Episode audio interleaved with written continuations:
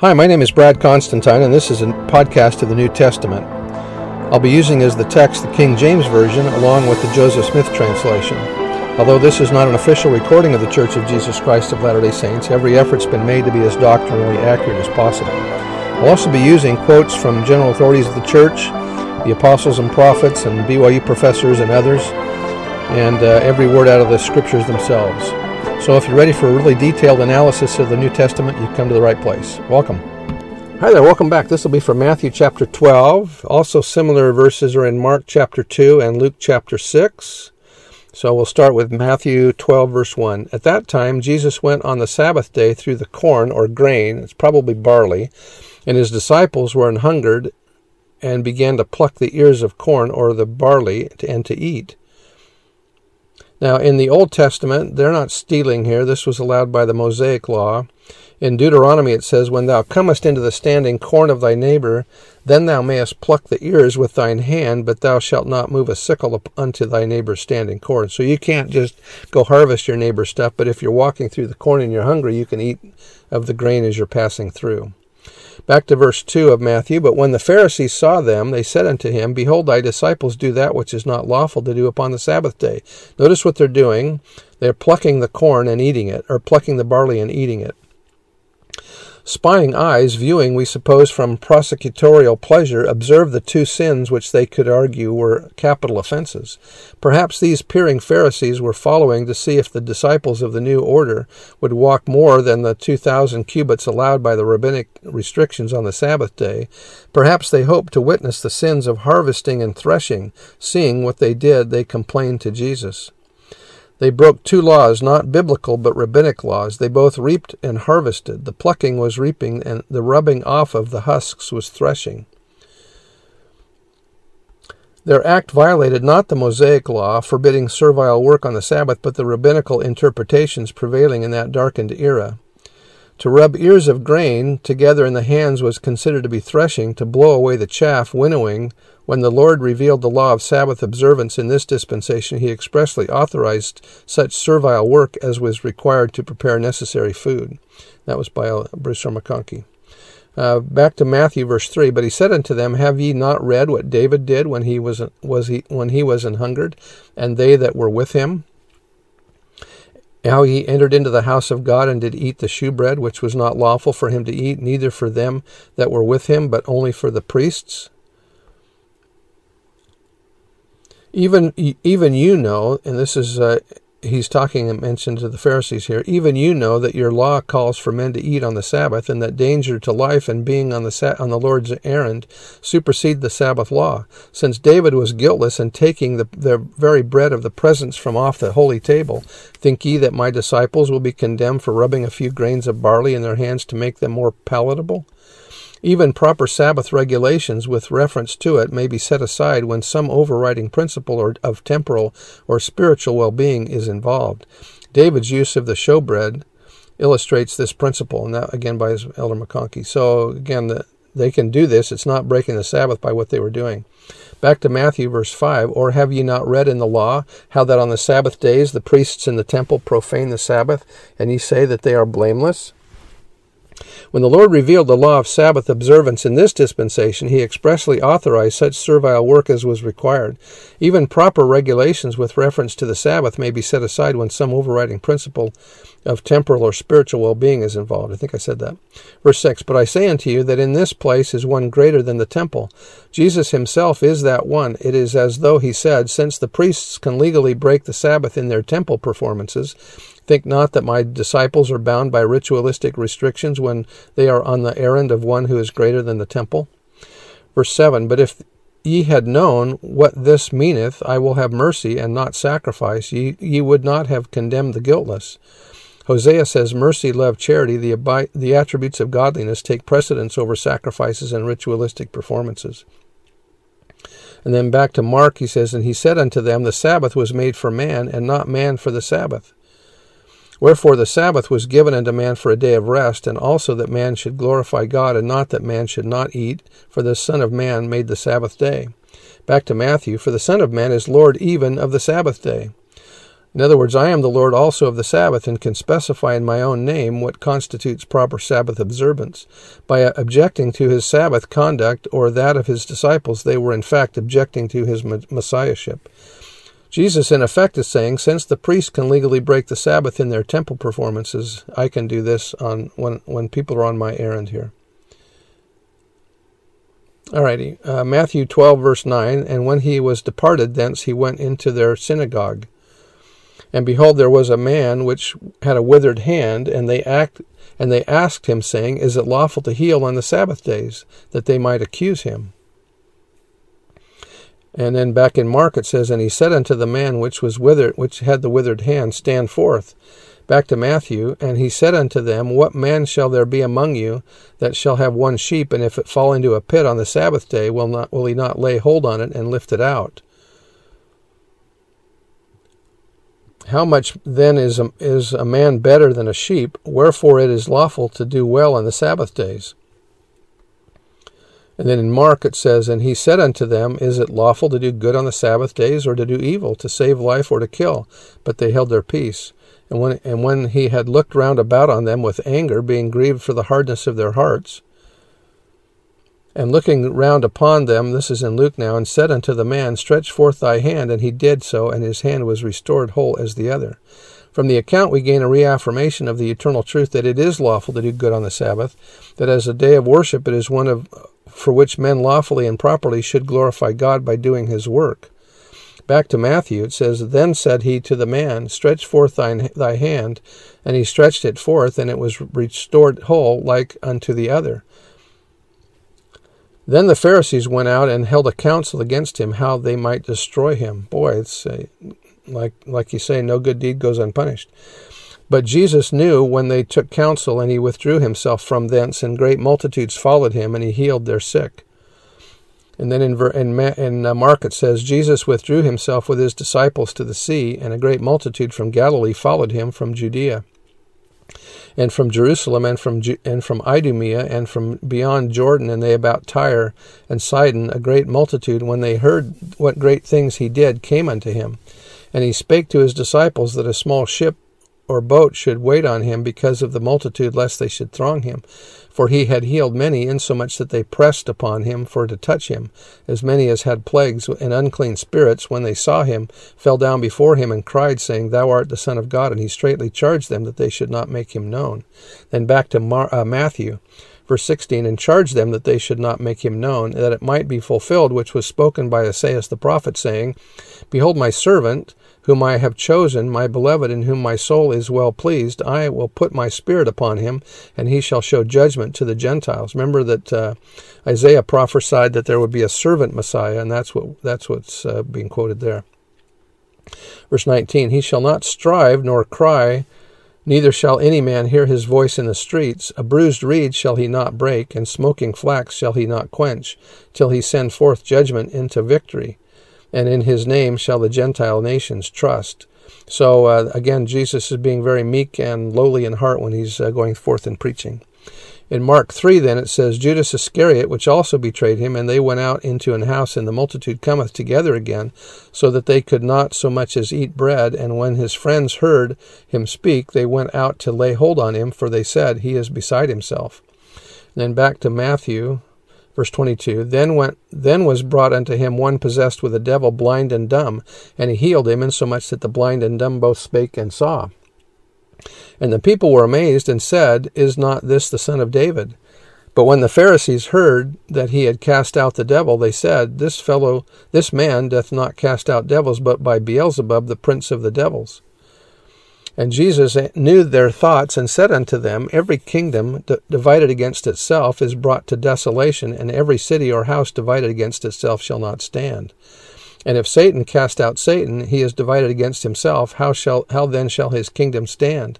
And if I by Beelzebub cast out devils, by whom do your children cast out devils? Therefore they shall be your judges. But if I cast out devils by the Spirit of God, then the kingdom of God is come unto you. For they also cast out devils by the Spirit of God, for unto them is given power over devils that they may cast them out. Or else, how can one enter into a strong man's house and spoil his goods, except he first bind the strong man, and then he will spoil his house? He that is not with me is against me, and he that gathereth not with me scattereth abroad. Therefore I say unto you, all manner of sin and blasphemy shall be forgiven unto, unto men who come unto me and repent, but the blasphemy against the Holy Ghost, it shall not be forgiven unto men.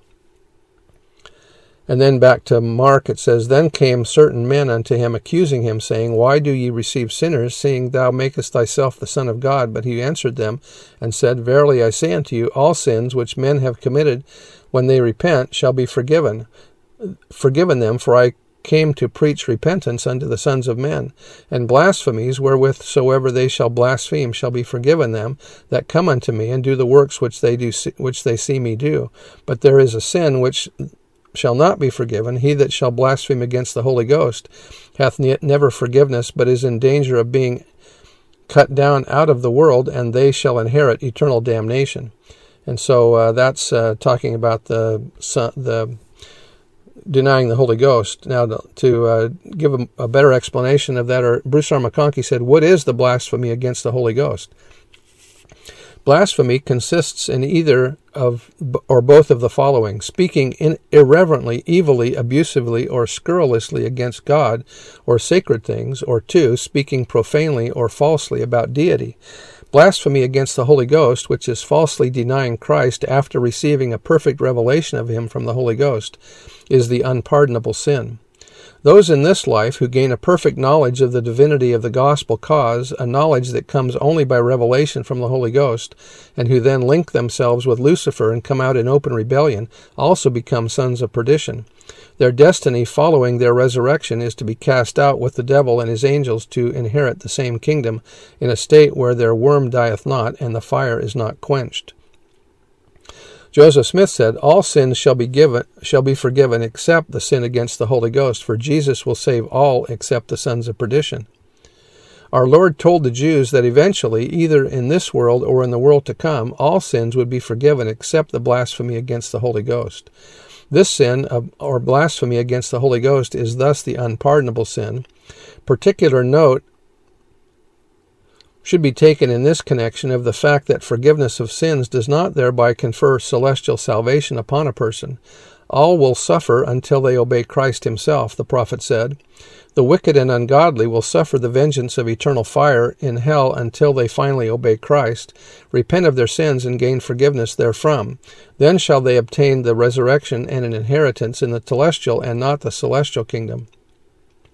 Those who have committed the unpardonable sin, however, will not be redeemed from the devil, and instead, after their resurrection, will be cast out as sons of perdition to dwell with the devil and his angels in eternity. Commission of the unpardonable sin consists in crucifying unto oneself the Son of God afresh and putting him to open shame. To commit this unpardonable crime, a man must receive the gospel, gain from the Holy Ghost by revelation the absolute knowledge of the divinity of Christ, and then deny the new and everlasting covenant by which he was sanctified, calling it an unholy thing, and doing despite to the Spirit of grace. That's by Joseph Smith. He thereby commits murder in a, by asserting or by assenting unto the Lord's death that is, having a perfect knowledge of the truth, he comes out in open rebellion and places himself in a position wherein he would have crucified Christ, knowing perfectly the while that what he w- that he was the Son of God. Christ is thus crucified afresh and put to open shame. What must a man do to commit the unpardonable sin? The prophet asked. He must receive the Holy Ghost, have the heavens opened unto him, and know God, and then sin against him. After a man has sinned against the Holy Ghost, there is no repentance for him. He has got to say that the sun does not shine while he sees it. He has got to deny Jesus Christ when the heavens have been opened unto him, and to deny the plan of salvation with his eyes open to the truth of it. And from this, from that time, he begins to be an enemy. This is the case with many apostates of the Church of Jesus Christ of Latter day Saints. When a man begins to be an enemy to this work, he hunts me, he seeks to kill me, and never ceases to thirst for my blood. He gets the spirit of the devil, the same spirit that they had who crucified the Lord of life. The same spirit that sins against the Holy Ghost, you cannot save such persons.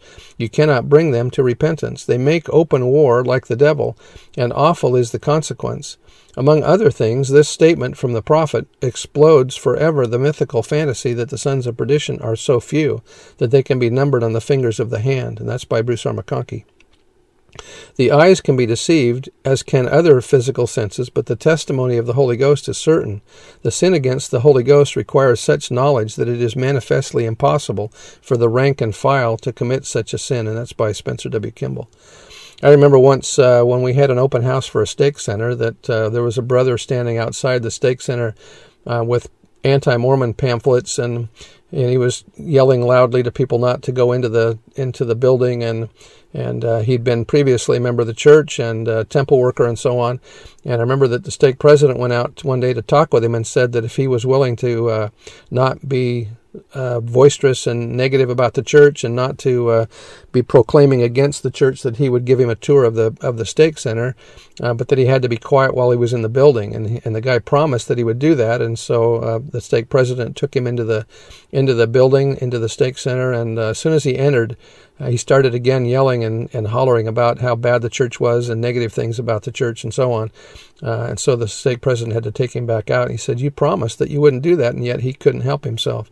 and I wonder if that kind of person is one who continually fights against the gospel uh, that might be a son of perdition. I'm not saying that he is, because that's not my judgment to make, but uh, just wondering if that's the type of person that might be like that. Anyway, Back to the Matthew, verse 32 And whosoever speaketh a word against the Son of Man, it shall be forgiven him.